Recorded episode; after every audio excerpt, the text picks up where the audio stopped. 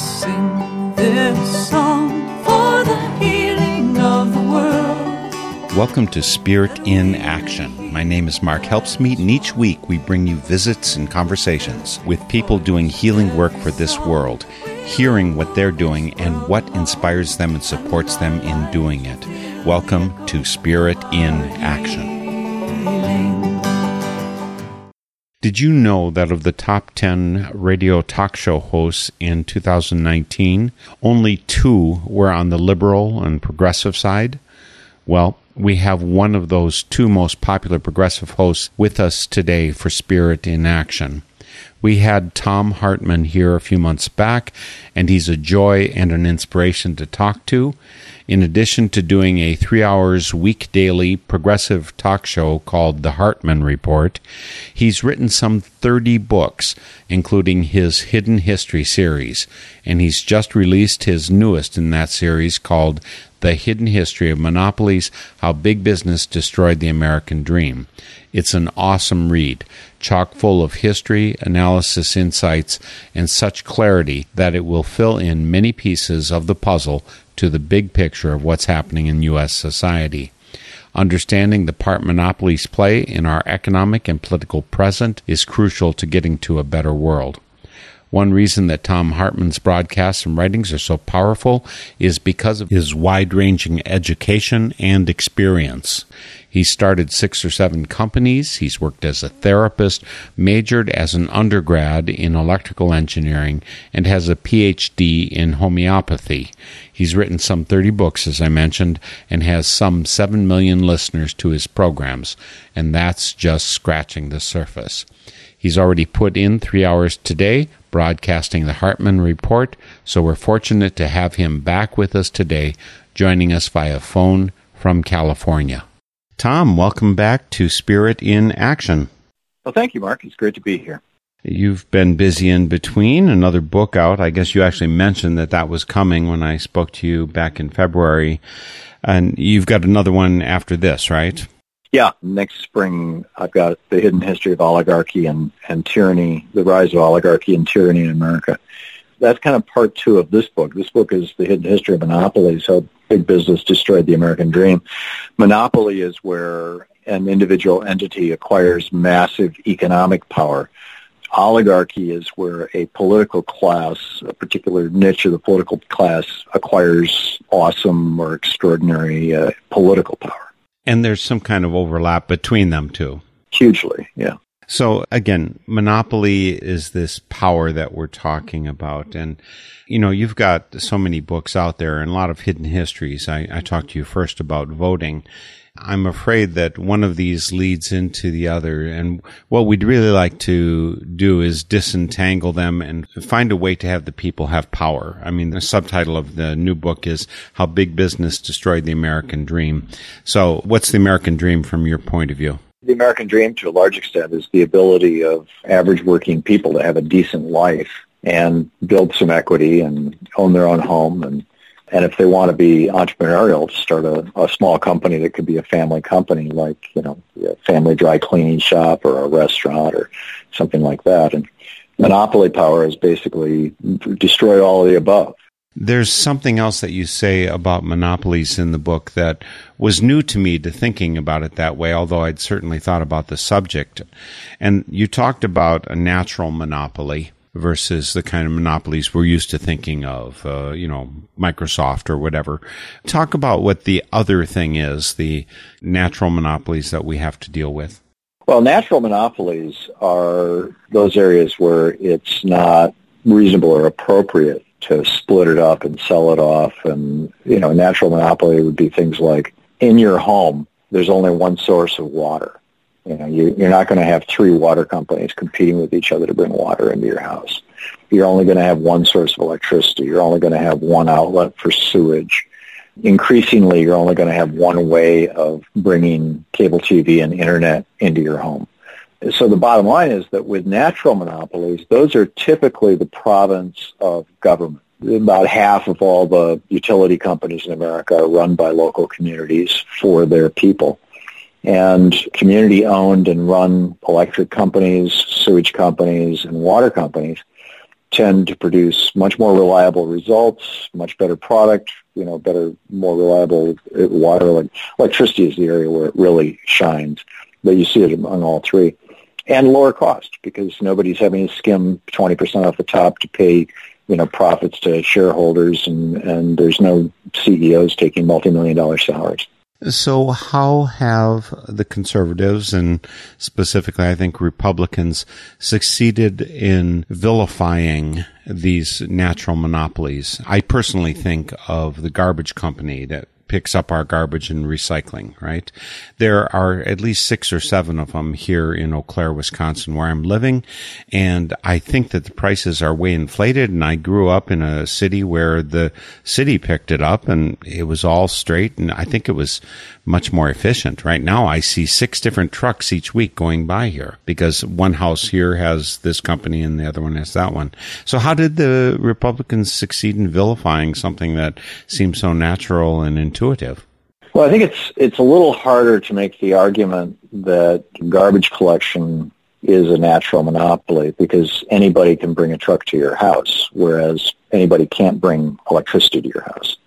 That said, garbage delivery is a really legitimate area for, or garbage pickup area, for government to run operations like that essentially as a government-run monopoly. That, that's kind of the gray area where it's, where there's a little bit of legitimate debate.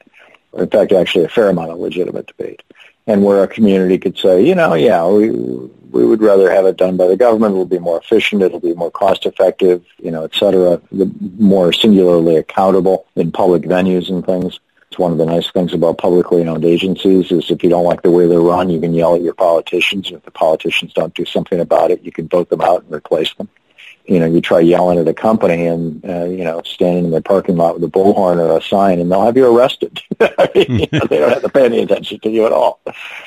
So that's kind of almost the exception to the rule. And that's, you know, it's, it's such a tra- what, what's really a tragedy in America with regard to natural monopolies is that the obvious natural monopolies of water, power, and, and sewage or septic and arguably cable have not been fully taken over by government. You know, you've got half the people in America are, you know, living under this tyranny essentially. I mean, you know, for example, we all agree that the fire department should be a government-run monopoly. Almost all of us. Yeah, there's there's a few libertarians would argue with that, but they're fools. But there are a few towns in America that have private fire departments, but they're very few and far between, and they tend to be out west, and they tend to be very, very small communities, and, and there are obvious reasons for those exceptions. But the vast majority of Americans, yeah, you know, we want our fire department to be working for us, you know, and for all of us. The same with our police departments. We want those to be natural monopolies. So it's like, where do we draw these lines? How do we decide what should and shouldn't be the function of government? And I think, you know, whether something is a natural monopoly or not is probably one of the easiest ways to, you know, very simple, very easily understood way to say, this should or should not be the province of competition versus monopoly.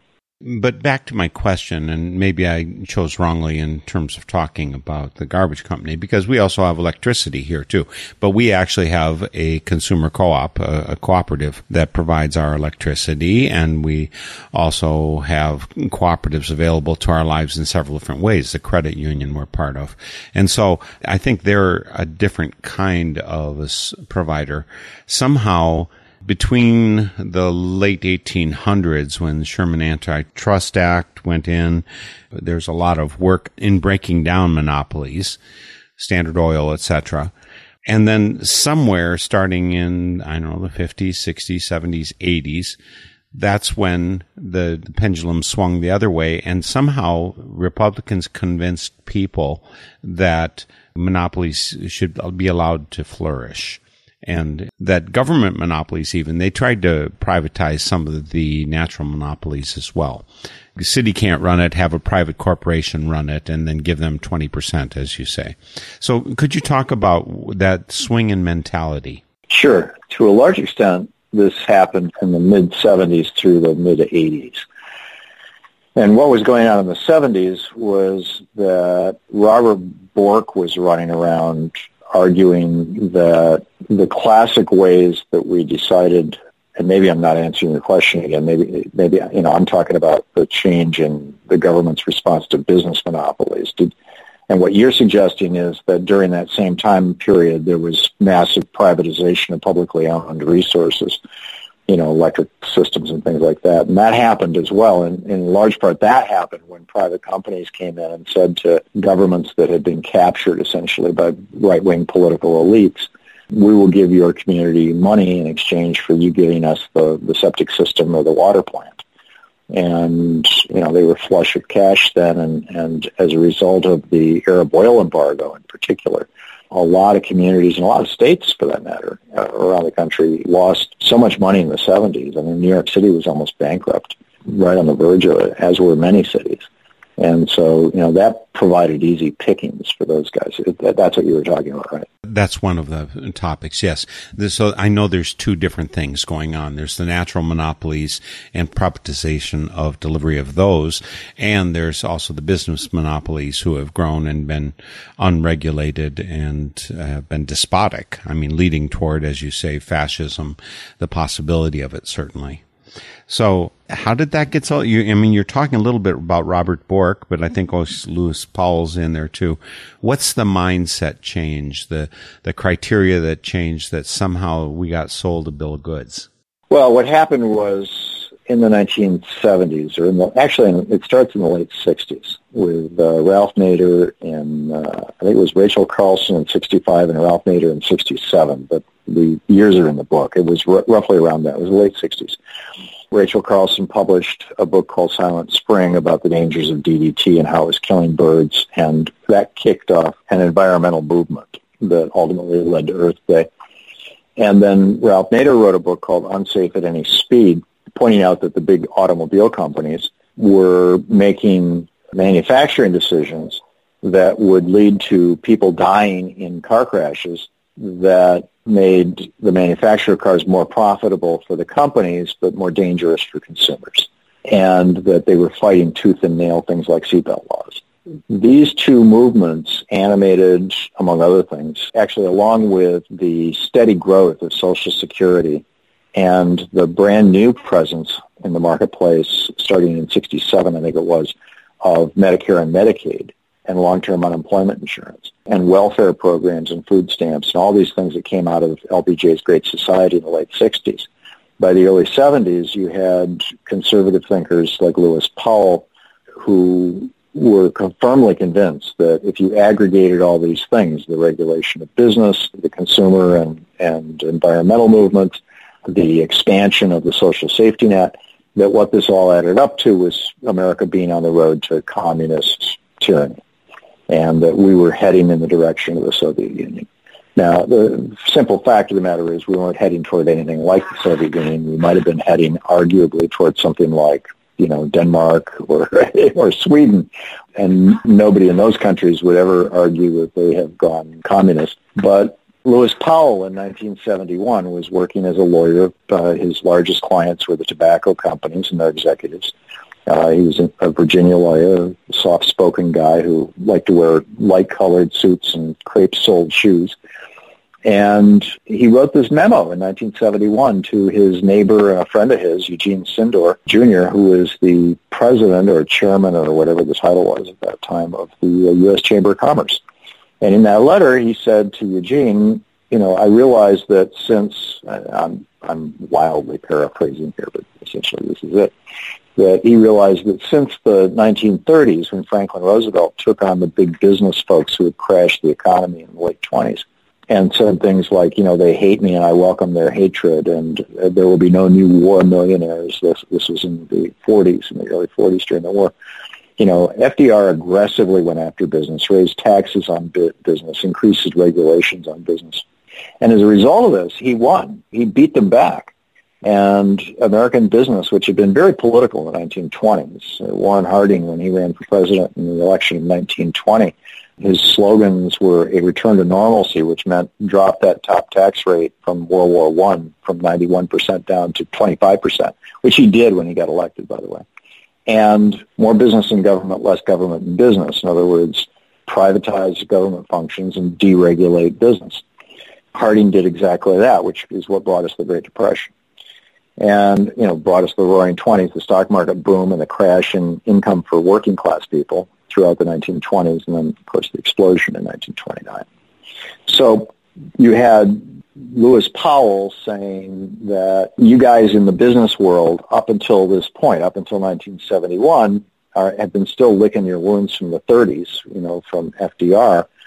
And it's time to stop. It's, it's time to get back into government. It's time to get back into basically running the country. That's what you're destined to do. You're, that's why you're so rich and powerful and famous and you know your companies are here and, and, and you need to build think tanks that will get the business message out and justify great wealth. You need to be funding universities so that the political science and economics departments will start teaching, you know, our way of viewing the world and, and you need to fund media companies so that we can have, you know, right-wing media voices out there and, you know, widely distributed. And you need to uh, come up with uh, an organization that will funnel right-wing judges into our judicial system and it's unelected. We can have a say in this.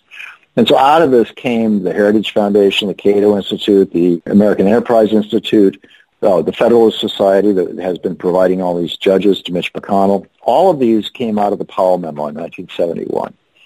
And then in 72, Nixon put Powell on the Supreme Court. And then in 76, Powell voted to say that for the first time in the history of America, if a individual billionaire owned a politician to the point that that politician basically did nothing but propose and vote in favor of legislation that the billionaire wanted, we used to call that corruption. We used to call that bribery, but now we're going to officially call that First Amendment protected free speech. And then two years later, Lewis Powell actually wrote the decision in Boston versus Bellotti in 78 in which they extended that logic to corporations. If a corporation wants to own a politician or even an entire political party, that's free speech. And that completely changed the American business landscape and the American political landscape. It opened not a spigot, a Niagara Falls of corporate cash and very wealthy person cash into the 1980 presidential election, which put Ronald Reagan in the White House, and has been that way basically ever since. Only it got worse in the last 10 years with Citizens United and such. Yeah, yeah. Citizens United was a hyper ratification of Buckley and Bellotti. So basically, Lewis Powell said, you guys need to get active. And they rose to the occasion, and they did. And here we are. Folks, we're speaking with Thom Hartmann. His newest book is The Hidden History of Monopolies, How Big Business Destroyed the American Dream. It's about 150 pages of succinct piercing logic and history and insights and direction that we could follow to improve the situation. I highly recommend you get it in all of his other books. I mean, he's got some 30 of them out there and the Hidden History series in particular I found tremendously valuable.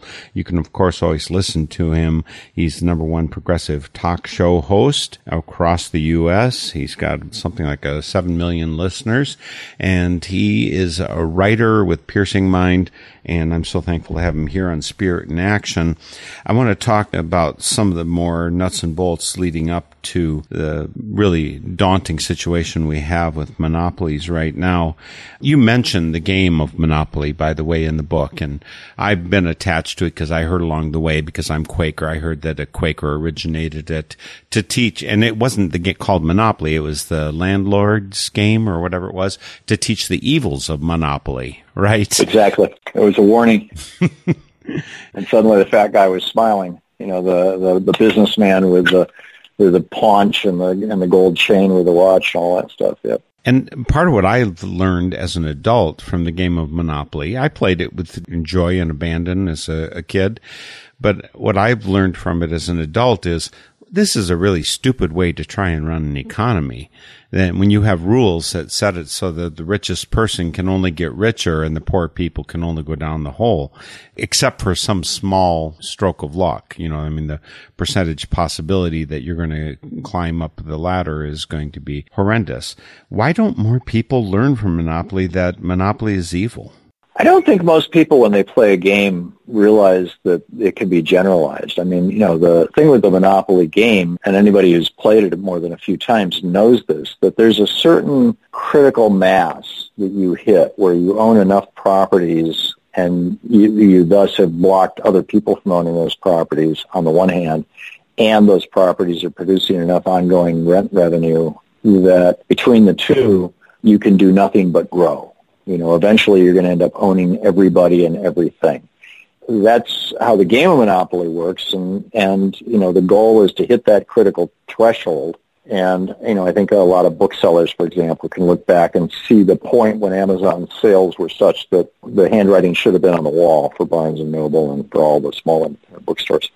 And similarly, you know, you get that sense with Monopoly, but but I don't think most people because they're not actually running businesses and they're not looking at the business landscape uh, the same way that you would look at a monopoly playing board.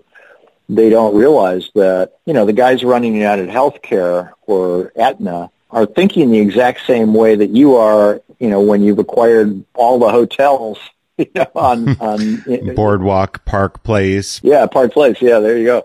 You know, penny just doesn't fall for most people, which is kind of sad, but easily understood so we didn't learn from the game. So uh, actually, there is an alternative form of the game, which is cooperative, which you can see how everybody could benefit and grow together. But most people don't want to do that because they want blood and guts and, and, make the other person cry. On the very first page of the book, The Hidden History of Monopolies, you mentioned that the average person or maybe its household pays a monopoly tax of $5,000. Where does that come from? What is that referring to? That comes from increased prices. You know, it's pretty straightforward stuff. When you've got an industry that is essentially monopolized. Now, most industries in the United States are not true monopolies. There's not one company that dominates them way Standard Oil of Ohio, for example, owned 95% of the entire oil business in Ohio and Pennsylvania at one point. But typically it's what you, what you would call an oligopoly, which is where you have basically business oligarchs who are, you know, controlling that industrial sector. So, and they act in concert with each other. So for example, you know, United doesn't have to openly collude with Delta in order to fix prices. All they have to do is monitor each other's online pricing, you know, and, and we all know, you know, if United raises their prices five bucks on a particular route, Delta will within 30 seconds. It's, so it's, it's a functional monopoly or an oligopoly.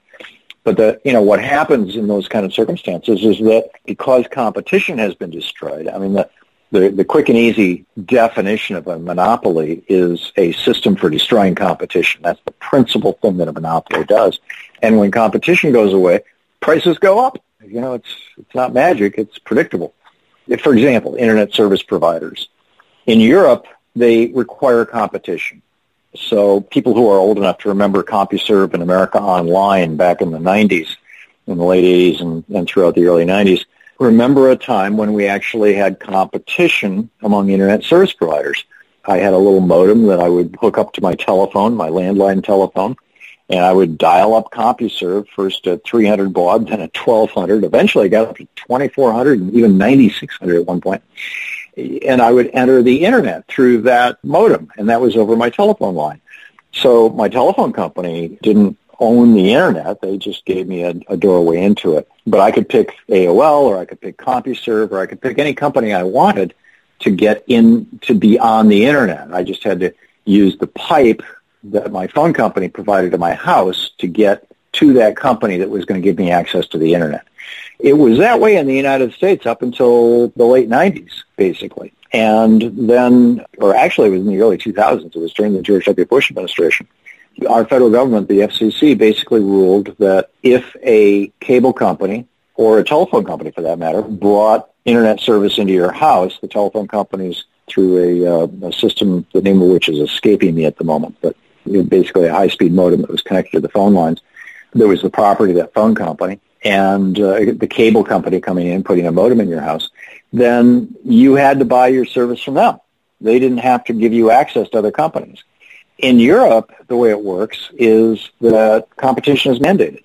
So if you're the companies, uh, you know, here I've got my home service comes from a Comcast. You know, they bring cable TV into the house and internet connection. So if this was Europe, then Comcast would own the pipe into my house, the uh, tubes, I guess. you know, the, the Are you coax, from Alaska? You know, Are you from cable. Alaska? yeah, right. I was just, you know, who who was that senator, right? In, in, any case, uh, you know, Comcast would own the pipe, but any internet company could offer me internet service through that pipe, and they would have to pay a small fee to Comcast. But you know, basically, I could get my internet service from them. So there would be hundreds of companies offering internet service, and they and they could compete on features. You know that they've got great, a great search engine, or that they that they offer complete privacy, or that they've got lower price. But hey, we we track everything you do. I mean, you'd have a genuinely competitive marketplace, and that's how it is in Europe, and that's why typically the typical European is getting internet speeds of around a gigabyte up and down, which is typically you know 10 to 20 times faster than most Americans have, for a cost that is typically somewhere between 15 and 30 dollars a month. Whereas Americans uh, get one twentieth, you know, 20 times slower service, less reliable service, and now since uh, Ajit Pai and Donald Trump changed the rules two years ago, your internet service provider can literally track everything you do. Every keystroke that I do, Comcast can monitor. And uh, everything that I say, everything that I do, my bank accounts, everything. They have access to absolutely everything. And there's no protection against that. And they can prevent me from buying any other company's internet service because they own the pipe coming into my house. That's just, you know, one example. You add that across all these different sectors, whether it's airlines, hotels, food services, transportation, automobiles, uh, fuel. Pick your poison, right? Pick your industry. Hospitals is another great one. I mean, you know, Americans spend about twice as much per person out of pocket. Well, actually, we spend massively more out of pocket, but in aggregate, the entire total healthcare bill for the United States on a per person basis is twice what it is, or more than twice what it is, of every other developed country in the world. Why? Well, we've got massive monopolization in our insurance sector. We've got basically five companies that control nationwide. And you got massive monopolization in the hospital sector. The, these giant hospital companies funded by big hedge funds have bought out all the private hospitals. When I was a kid growing up in Lansing, Michigan, we had three hospitals. Sparrow, which was started by a private foundation, by a family. The guy had died and he left his money to endow a hospital. St. Lawrence, which was run by the Catholic Church, and Ingham Medical, which was owned by the county. All were nonprofit. All were great hospitals. All served the people. All three of those hospitals are now owned by private for-profit corporations. Service has gone to hell. Prices have gone through the roof. And, you know, that's what happens. So we all pay that $5,000 a year tax because of this, you know, monopoly, because the grifters club basically has taken over the country. And again, folks, that's not a literal governmental tax. It's a cost that we pay in addition because of the form of economic system that we've been thrust into. And again, folks, we are talking with Thom Hartmann today for Spirit in Action. Track him down via thomhartmann.com yeah, however you spell it will get you there. Yeah. Uh, ThomHartmann.com, the links on northernspiritradio.org, along with all of our guests from the past 15 years. And you get available, listen to him. He broadcasts daily for three hours brings a whole lot of wonderful information to the world via spoken and television as well.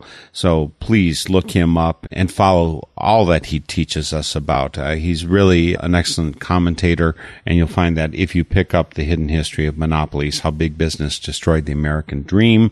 On my site, you can find links to him, and you can rate this interview, and you can make a donation if you care to. But remember, please, to support your local community radio station and TV station. You have cable access programs. Support the local providers who give you an alternative to these monopolies. And I wanted to ask you about that right away because that seemed real important. It's, you know, probably three quarters of the way through the book. You start talking about media and how that has, in order to consolidate the influence that these monopolies have, they wisely, and I use that word advisedly, they wisely decided that they had to control the mindset. So you've already mentioned at universities, you control the departments uh, who are people who are educating our young people. And so you can push the society in favor of the interests of these monopolies. But the media is very important in this too. Talk about what happened with media. Well, back in the 1920s and the 1930s, when our electronic media was really starting to, it was radio back then, was uh, coming about, and you had the, the Blue Network and the Red Network, which later became ABC and NBC, I think, or NBC and CBS, actually. The Congress looking at this situation and, and at that point in time still being pretty enthusiastic about trust busting, about not having monopolies, decided that it was also a good time to deal with the problem of national newspaper media consolidation as well. The Spanish-American War had come about because William Randolph Hearst decided that he wanted to have a war. You know, he, he had sent a, a letter to Frederic Remington, who was down in Cuba at the time, saying, you know, you get me the pictures, I'll deliver the war. And thus, you know, when the when the ship, the USS Maine, blew up in Havana Harbor, uh, Remington got him the photo, Hearst put it on the papers, and boom, we were in a war.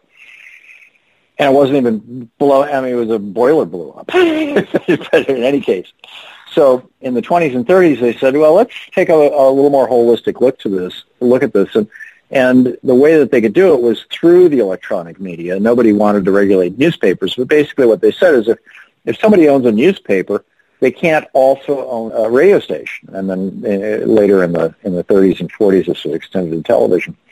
And if you owned one radio station, you couldn't own, you know, another, or you could own two or three, but they couldn't be in the same geographic area. The, the whole idea was to prevent any economic entity, family or company, from having the kind of political power that comes out of controlling the media. And they did not want that to happen. And so, and so there were these very, very strict owners, ownership laws that had to do with the media that extended to newspapers as well that, that stood until uh, the 1990s.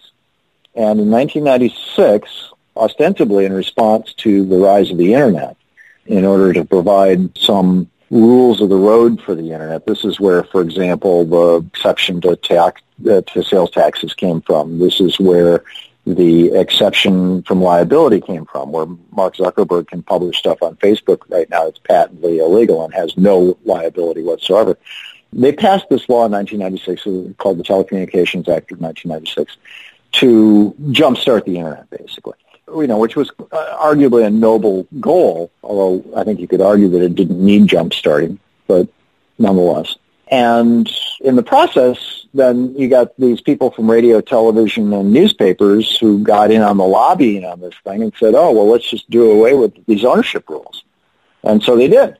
And so, you know, by 1998, two years later, uh, you had a little regional company, Clear Channel, that you know owned a couple dozen radio stations over a couple of states. All of a sudden, you know, owned 900 plus radio over actually at one point over a thousand radio stations in every major media market and virtually every medium-sized media market in the United States. And what did they do with that programming? They put Rush Limbaugh on most of, or many of them. So not only you know did they control the media, but they controlled the message as well. And and it, I mean, it just hit really absurd levels, and we're still there, by the way. But you know, the, one of the stories in the book is about a, a town, as I recall, it was in Idaho, somewhere out west. In any case, there was a train derailment, and some poison gas was leaking out of this train car, and they needed to notify the people in the town. And there were three radio stations in this town, but all three of them were owned by Clear Channel, and all three of them were being programmed out of New York, and there was literally not a physical human being in any of these radio stations.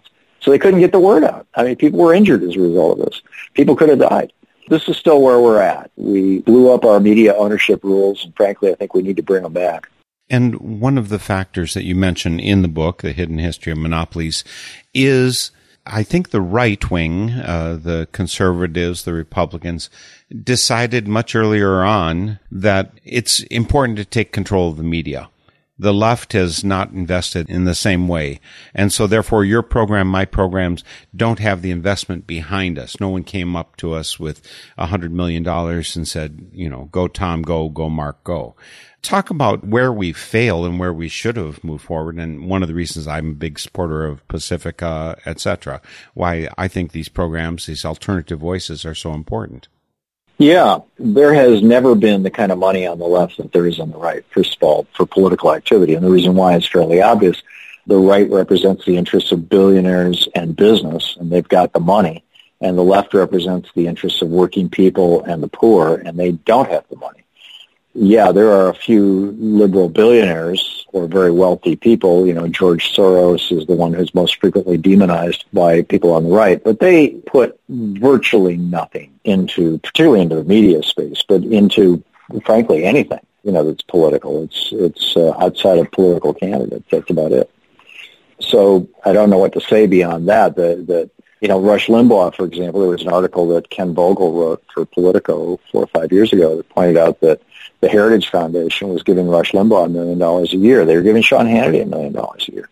They're, you know, just basically to get their message out, right? To, to get favorable coverage on, on those shows.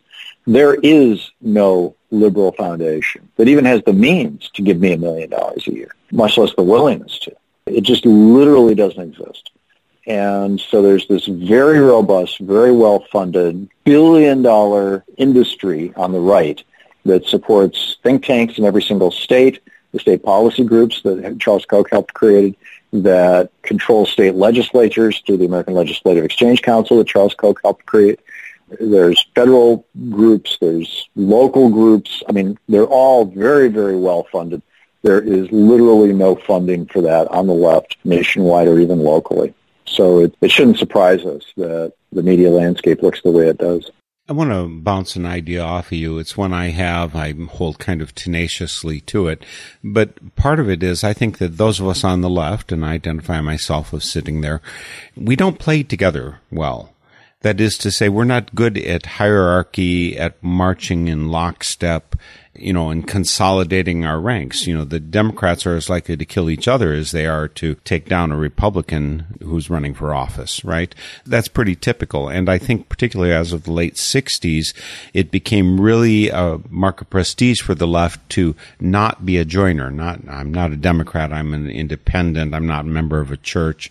I do my own spiritual thing, etc., etc. And I think that has made it consistently harder, in particular for unions because a lot of people have considered it pride. You know, I don't have the union telling me what to do. It's just the business that controls me instead. But anyway, I, so I think that there's been a mind drift, if you will, of culture over the last 50 years that has also weakened the left from that point of view. I, I'm interested in your, because you're such a student of history, and if anybody knows anything about Thom Hartmann, he knows his history. What do you think? Well, I think it's two things. Number one, you've got the old Will Rogers joke that, you know, I'm not a member of an organized political party, I'm a Democrat.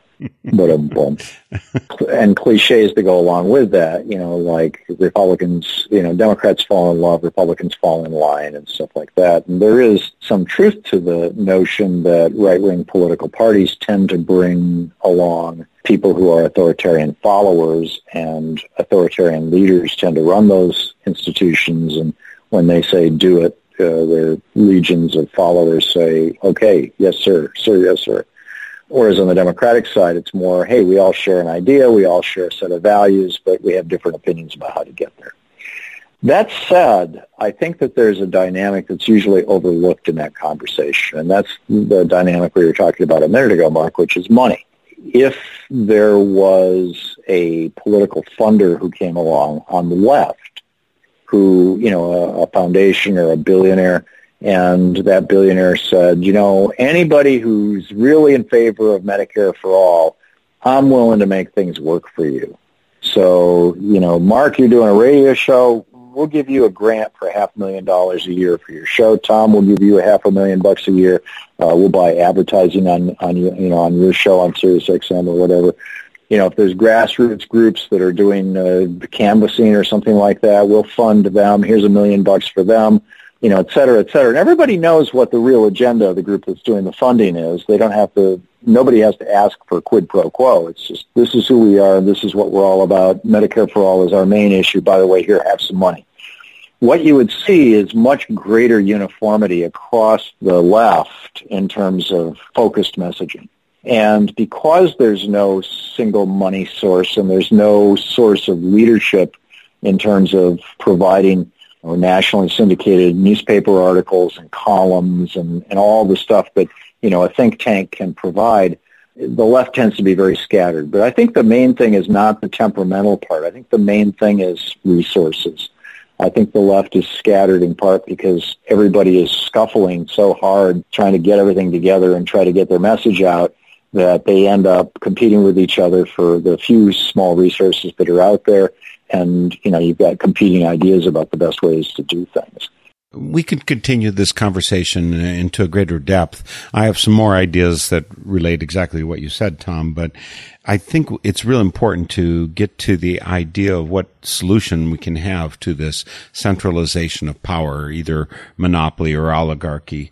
Along the way, my thought was that when corporations get so large, you need an entity that's as large and as powerful to counteract them. The Republicans have vilified government, even as they controlled it, and said we've got to, you know, beat it to small enough size so that we can kill it, right? And they've also done that with unions. And those were the two forces that I think the common people had to counterbalance the strength of the richest people, the corporations. So unions have obviously are a shadow of what they used to be in government itself. It's still pretty big, obviously, but now it's just a puppet of the Republicans, as far as I can see, in, in just so many places. What's your input on that? Well, you could say it's a puppet of the Republicans. I'd say it's probably the other way around. Republicans are a puppet of big business. What can we do to balance against this centralized power of monopoly? What forces do we have available to us? Well, we need to reintroduce competition. The, the simple reality, and this is where you were going at the very beginning of your question, is that there is only one force on earth that can stop a corporation, say a giant refinery down the road from you, from pouring poison into your air, or a coal mine up upstream from you from dumping their waste into the rivers and poisoning your, your drinking water, or your bank from ripping you off, you know, with uh, hidden fees and exploiting mortgage products and things like that. And that one singular force that has the ability to restrain billionaires and corporations is called government. And this was clearly identified in the 60s and 70s by conservative thinkers, which led to Ronald Reagan in January 20th of 1981, and right after he was sworn in in his first inaugural address, saying, government is not the solution to your problems. Government itself is the problem. And of course, if you're a billionaire or if you're running, you know, like if you're the Koch brothers and you're running giant refineries along the Gulf Coast, uh, government is a problem. You know, they make it more expensive for you to do business. You got to put scrubbers on your refineries and things like that. So, you know, Reagan was merely expressing the sentiment of billionaires and big corporations. But for the average person who wants some relief from monopoly, who, who doesn't want Comcast to own the only entry point into the internet for them, who doesn't want uh, their hospital to be able to do surprise billing BS and ruin them financially for the rest of their lives because, you know, somebody broke their arm in a car accident or something. For the average person, the only alternative is government. The only place they can turn is government. And, you know, we need to wake people up to this. The government isn't a bad thing unless you're a billionaire and don't want to pay taxes or unless you're a polluting company and you don't want to be regulated or, you know, polluting or, or ripping off or, you know, whatever it may be that fundamental lie, you know, that the 12 most dangerous words in the frightening words in the English language were, I'm from the government, I'm here to help, another Reaganism. Margaret Thatcher saying there's no such thing as society, there's only a collection of individuals. These are core lies. These are foundational lies that were used and have been adopted wholesale by conservative media and conservative commentators and conservative politicians Conservative, of course, is the political philosophy that believes aristocracy is superior to democracy or a, a republic. It's always been that way, by the way. These foundational lies have to be exploded. We have to wake people up to the fact that these lies have been used to control you and to extract at least $5,000 a year from you and your family and do a lot of other harms to you as well, to stifle innovation in the workplace, to prevent you from getting a raise, you know, the, the average working person in America has not seen their income increase since 1980. I mean, you know, that, that was the last year that people got pay raises outside of the billionaire class or outside of the very wealthy or the CEO class. So we have to make that clear. Do unions have their role to play in this recovery? I mean, I'm, I'm, looking towards solutions. What do we do to redress this balance of power? You list a number of solutions at the end of the hidden history of monopolies, how big business destroyed the American dream. Thom Hartmann wrote the book, folks, and you should take a good look at it. 150 pages of gold. So do unions have their role to play? I don't think you talked about that in the book. If I didn't, I should have.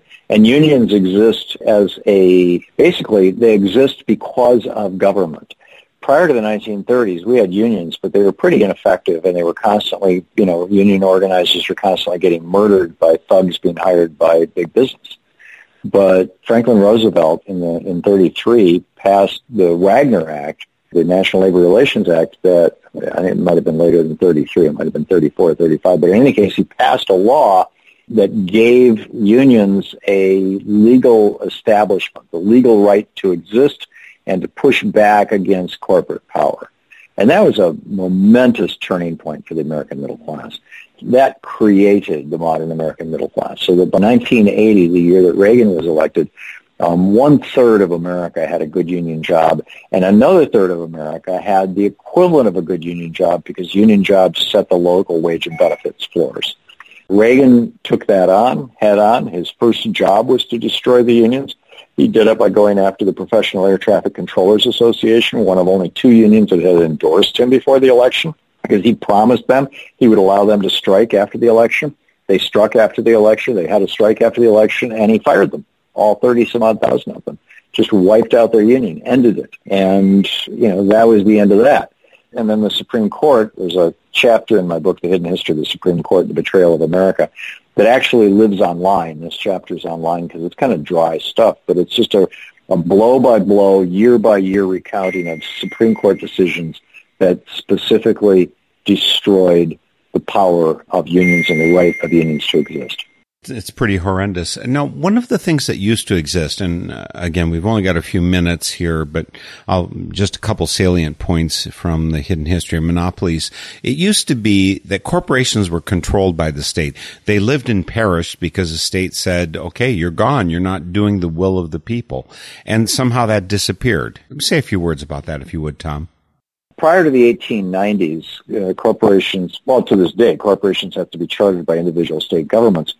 But prior to the 1890s, every corporation in the country had to have as its first statement of purpose that it was here to serve the citizens of the state in which it was incorporated.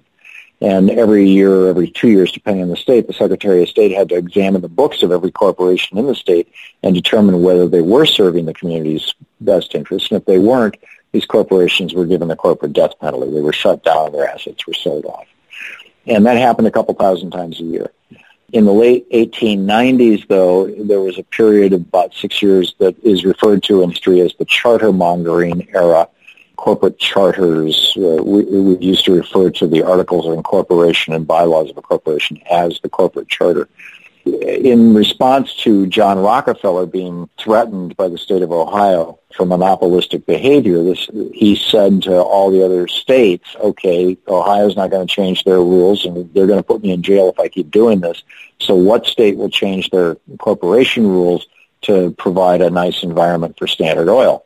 And Connecticut, New Jersey, New York, and Delaware got into a into a bidding match yeah, a bidding match to the bottom, you know, right, to see who could reduce their uh, rules the most.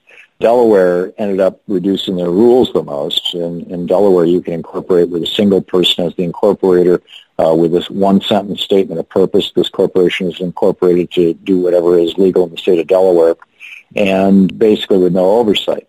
New Jersey got Rockefeller's business because they got damn close to that. Delaware was a little later among the other changes was doing away with the 20 to 40 year lifespan of a corporation, doing away with the requirement that secretaries of state examine the books of corporations. I mean, basically all the rules of, of the corporation. The, the corporation, uh, the modern corporation went through a huge evolutionary change, or a huge change anyway, maybe devolutionary, during that era. So that by the time the 20th century arrived, it was a whole different ballgame. And we could talk about more factors involved in that. Patents and copyrights certainly are relevant. You talk about them in the hidden history of monopolies. One last topic, and that is capitalism. The Republicans make a big deal that they are in favor of capitalism. And I think you're in favor of real capitalism certainly mixed with proper government functions for the natural monopolies where they belong. So, what do you think is really we should be identifying by this capitalism, and what is what are the Republicans actually referring to? Well, most people have a misunderstanding of, of what that word means. Capitalism is a system whereby people can use their capital, their money, to make a living for themselves. And a capitalist is a person who earns their living off their money rather than off their labor. So there's really only a few thousand capitalists, maybe a few 10,000 capitalists in the United States. People like Paris Hilton, who, you know, she literally earns her living sitting on her butt around the pool waiting for the dividend checks to arrive every month and depositing them in the bank. You know, it's tough work, but somebody's got to do it. So people think that small business people, you know, I've started seven companies in my life. They think that I'm a capitalist. I'm not. I've never been a capitalist. I've never lived off my capital. I don't to this day. I've been an entrepreneur. I've been a, a person engaging in free enterprise, but not capitalism. One of the companies I started, a travel agency in Atlanta in 1983, I put in 15,000 bucks, which I borrowed from American Express on my line of credit. And there was a local guy who put in 15,000. He was a capitalist. He was a wealthy guy in Atlanta. And he said, yeah, I'll invest in your company. And when we sold the company three years later, we built it up to a $6 million company. He wasn't involved in running it. He just put the money in. When I sold the company, he made out like a bandit. That's what capitalists do. That's the one time my life has interacted with a capitalist. So the rules of business are not, you know, there's a place in there for people for investment, basically, which is the capitalism part of capitalism. But really, what we're talking about is is free enterprise. It's is the ability of businesses to function and do business. That's a body, as it were. You know, free enterprise business is, is sort of like your body or mine. You know, there's there's all these interlocking pieces and interconnected pieces that have to work cooperatively with each other, and if they don't, the body dies. And, you know, in our bodies, if an individual single cell rises up and says, I'm going to take over the whole body, I'm going to reroute all the nutrients to me, we call that cancer. And we have an immune system, which fights cancer. We, we're producing cancerous cells every day, and our immune system is killing them off every day. It's just normal. And that's why when people get diseases like AIDS that ravage their immune systems, they very frequently develop cancers like Kaposi sarcoma. But in the business world, that cancer is called monopoly. And our business landscape in America is riddled with cancer. We're like in stage four cancer. So, you know, we, we need to, we need to purge ourselves of this cancer and, and restore competition and restore balance. And you do that by breaking up these big companies. So the problem isn't capitalism. The problem is that the rules of capitalism have been rewritten to strip out the immune system. The immune system was the Sherman Antitrust Act and its, and its heirs. And the stripping out happened in 1982-83 when Reagan instructed the federal government to stop enforcing those laws, and no president since then has said, hey, it's time to start enforcing those laws again. The last president to do that was really Richard Nixon breaking up AT&T, and Jimmy Carter finished that job. And there's more solutions that you can read about in The Hidden History of Monopolies, How Big Business Destroyed the American Dream. You'll understand why monopoly is anti-business. You'll understand a whole lot about the history that got us to this point and the solutions that will get us to a saner and safer future. Thom Hartmann has been my guest here today for Spirit in Action. Tom, I love the work you're doing. I'm so excited for all of the ways in which you're pushing this country to be in a safer, saner, more holistic way. And uh, given your degree in herbalism and homeopathy and your PhD from Goddard College, and as a matter of fact, as a psychotherapist in Vermont, you certainly have looked at the world's mind and our economy and our culture in a way that's piercing and instructive. And I thank you so much for doing that work and for joining me today for Spirit in Action. My pleasure, Mark. Thank you for having me. Again, his website is thomhartmann.com. You don't know how to spell Tom with an extra H in there that most of us wouldn't put in. Come via northernspiritradio.org and I'll have a link to him. Listen to him on Sirius XM or on a whole number of both community and commercial stations and uh, listen to him daily for three hours and get all of his 30 or so books. Join us next week for Spirit in Action. The theme music for this program is Turning of the World, performed by Sarah Thomsen. Check out all things Spirit in Action on northernspiritradio.org. guests, links, stations, and a place for your feedback, suggestions, and support. Thanks for listening. I'm Mark Helpsmeet, and I hope you find deep roots to support you to grow steadily toward the light. This is Spirit in Action. with every song, we will move this world along, and our lives will feel the echo of our.